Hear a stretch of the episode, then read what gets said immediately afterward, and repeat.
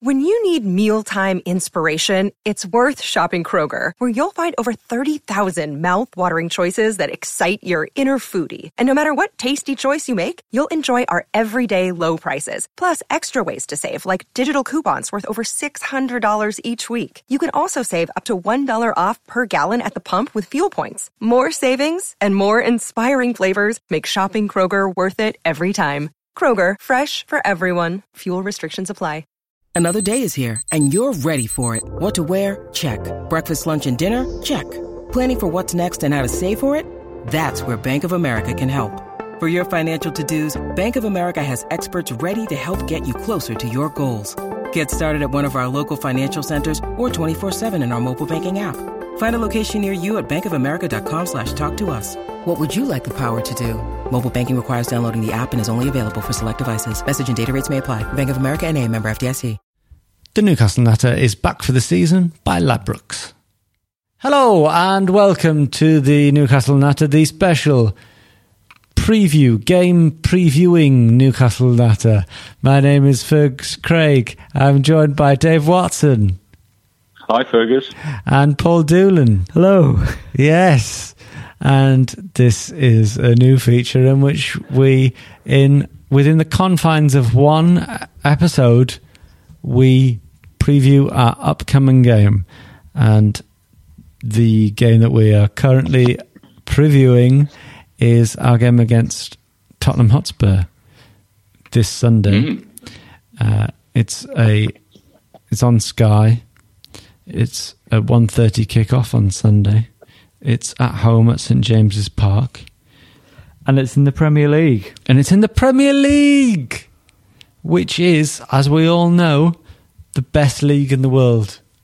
It's the best league in the world, isn't it, guys? Oh, it, I did miss it last season. I don't know about you. It's, not just for the refereeing standards. It's the best league in the world. Certainly the easiest league in the world to watch. It's the yeah. best league in the world if the world was confined to England and Wales.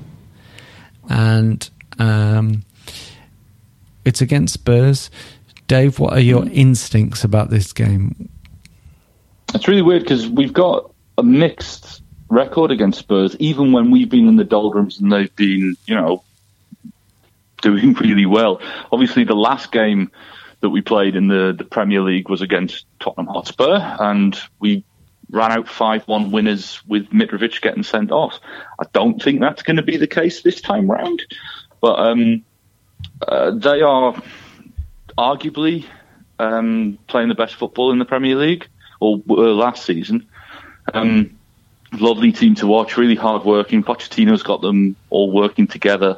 Um, they haven't made a single signing, um, which surprised me because I thought they'd want to strengthen from a position of power. And they've lost their best right back in Kyle Walker. Um, so it's it's a strange one. They've got a few players out. There's, you know, we do have we do seem to be a bit of a bogey team for them. Um, it's mixed bag, mate. Uh, I, I feel like know. we always do great against Spurs, mm. which means we won. Well, last time, six games but... we played against them, um, we've won three. They've won three. Um, there you go. We always do always great like, against Spurs. But they always quite, seem um, to start the season very slowly as well, which could be in our favour. And they, it, it is sort of standard for Spurs that they haven't signed anyone now because of Daniel Levy. He's sort of he leaves things late, mm. doesn't he? That's his. I'd say his crucially reputation. For them though, they've not sold anyone. If you look at the Spurs teams of sort of five, ten years ago, like Harry Kane would have been gone, Dele Alli would have been gone. That sort of. Those kind of deals would have happened. I think Spurs yeah. not signing anyone isn't necessarily a bad thing. I think if we're they on... only really need backup for sort of number ten role, really, and some competition at striker. I'm going to say something say, potentially yeah. controversial right now. There was there were many years when I really didn't like Spurs, but now I would say that Spurs are the sort of team where, if you're honest, you sort of wish your club was like Spurs right yeah, now. I think so. Yeah. They're, they're, they're, they're what every club wants to be, except for the fact they haven't won anything yet. But they're, They're um, they're really good, exciting, young, and lots of uh, young English players who've come through their system or yeah, there's been nothing, bought by them young. There's nothing particularly mercenary about them, which in this day and age is quite rare for a Premier League team. Well, I would, yeah, I mean, yeah, I guess I'm looking for the wrong de- definition of mercenary. Yeah, no, you're right. Yeah, they're. It's annoying because our producers are Spurs fans, so we don't want to big them up too much. Just be... Well, they've, I mean, the the um, producers might be able to chip in, but they've had a decent. I think they've had a decent pre-season. They played some big teams as well. You know, they haven't just been smashing Bradford and Preston and Hellenas, Veronas and stuff like that. They played like P S G, Roma, they Man beat City, Juventus. Juventus. They lost to Man yeah. City three nil. They lost to Roma. They beat P S G. Pre-season counts. Two wins, shit. Two losses, but yeah, they've. Pre-season doesn't mean anything. It's fitness, really, isn't it? But they they do have a damned good squad. But having yeah. said that, I mean, I think they will finish at least ten places above us. Mm. Yeah. But I also think we've got a pretty good chance in this game. Yeah, I think. First game of the season is the best time to face Spurs. They've got. It sounds like Trippier might not be there, so they might have a problem at red uh, right back. Mm-hmm. They're um, also missing Wanyama and uh, Son, I think. Kane traditionally doesn't start the season very well either, although that's usually because he's been in a tournament in the summer. So mm-hmm. who knows? But there's. If you had to pick a time to play Spurs where you thought you could get some points off them, you would pick first game of the season, I think. I also think it's good to get uh, like a, a tough team out the way early doors, because I'd much rather face Spurs now where we've got another thirty-five games where we can pick up points mm. rather than needing three points off them in the last game of the season. You know what I mean? It's like, it is kind of a win-win game where it's whatever happens, if you lose, you can use it as a barometer for how far we got to go. And yeah. to be honest as well, if it's a heavy defeat, then that could change our transfer policy before the season kicks off. So it's... yeah. I mean, you and I are both massive optimists anyway, Dave, so regardless of what happens, we'll be, we'll be pretty on board with the idea of it being a positive, even if we lose nine nil. I'm well, pretty- the thing is, last time we started a season with a loss, we went on to win the league, so...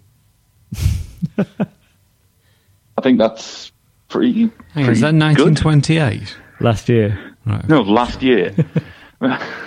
We were at the game. Yeah.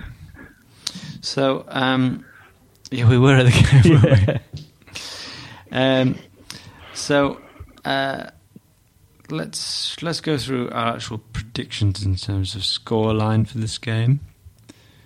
Paul? one one. Premier League classic. I was thinking of going for one one. Dave? You still can. A two one loss. A two one loss. Yeah. I'm going to go for a two one win. I think we're going to win it. I really do. This is the problem with us every time, isn't it? I know. It? Optimism. Yeah, but it's the, I don't think... So let's, in that case, because I didn't do it on the last pod and I should have done, let's go for our prediction for our final position in the league as well.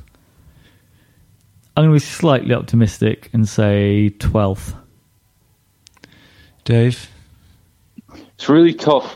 It really is, because there's a huge, there's not a big, there wasn't a big gap between, like, was it ninth and something like fifteenth or something? I think there were only about five points between them last season. So I think I think we're going to end up fourteenth, but I think it's going to be... Um, I think it's going to be tight, and we could be within a couple of points of twelfth and a couple of points of seventeenth. But yeah, fourteenth. That's where I'm going. I don't think we'll go down. I agree that in between, I think in between European places, or in between top eight and relegation is really close. But I'm mm. going to go for thirteen, not just because that's in between the two of you. I'm going to go for thirteenth because... Um, it's just like hotel floors. There is no real thirteenth in the Premier League, but that's. And would I you be? Finish. Would you be happy with that? With yeah, thirteenth, in the sense fourteenth, that would you think in the like, sense that we didn't go down. But I d- yeah, We'd have the money for, for the next season to build on as well. I think staying in the league is a positive this year. I'm really hopeful yeah. that in the future we are a football club that has some kind of hope beyond staying in the Premier League or returning to the Premier League. Yeah. I'm hopeful and I think that that we might, if we're not going to be like if we're not going to be like Everton or Spurs or Liverpool or whatever, that maybe we might be like, oh God, it's like like West Ham or God. Stoke. Like sometimes people might talk about us. That's too depressing. Challenging for Europe. I know that is incredibly depressing, but I guess I'm using it to make a point. You know, I would like to think that we have a future in which people's conversations about us aren't just, are you going to go down? Yeah. I think as well, they normally aren't. It's only the last sort of five years. Yeah, but five years is quite a long time. Yeah, but... Yeah. We'll see. We will see. Um, but I think we're going to wrap up there. Mm-hmm. Uh, but um, this has been interesting to have this extra little mm. um, special podcast, which we've all come in for three days later. We haven't. It's all done. I still need the same pee that I needed in the last podcast. So. Interesting, yeah. So, yeah, Paul Doolan really needs a pee, as do I. Dave, do you need a pee? No, I want to go and watch Game of Thrones. Dave's going to go and watch Game of Thrones. Um, it's a good one, Dave. Me and uh, me and Paul are going to go across the streams, which I've never watched Game of Thrones, but I'm assuming that's the sort of shit that goes down. Yeah, yeah. Um, thank you very much for listening. Thank you very much, Dave Watson. Thanks, Fergus. Thank you, Paul Doolan. Thank you. My name is Fergus Craig. Goodbye. Bye. This is a Playback Media production. To listen to all our football podcasts, visit playback media dot co dot uk. The Newcastle Natter is back for the season by Ladbrokes. Sports Social Podcast Network.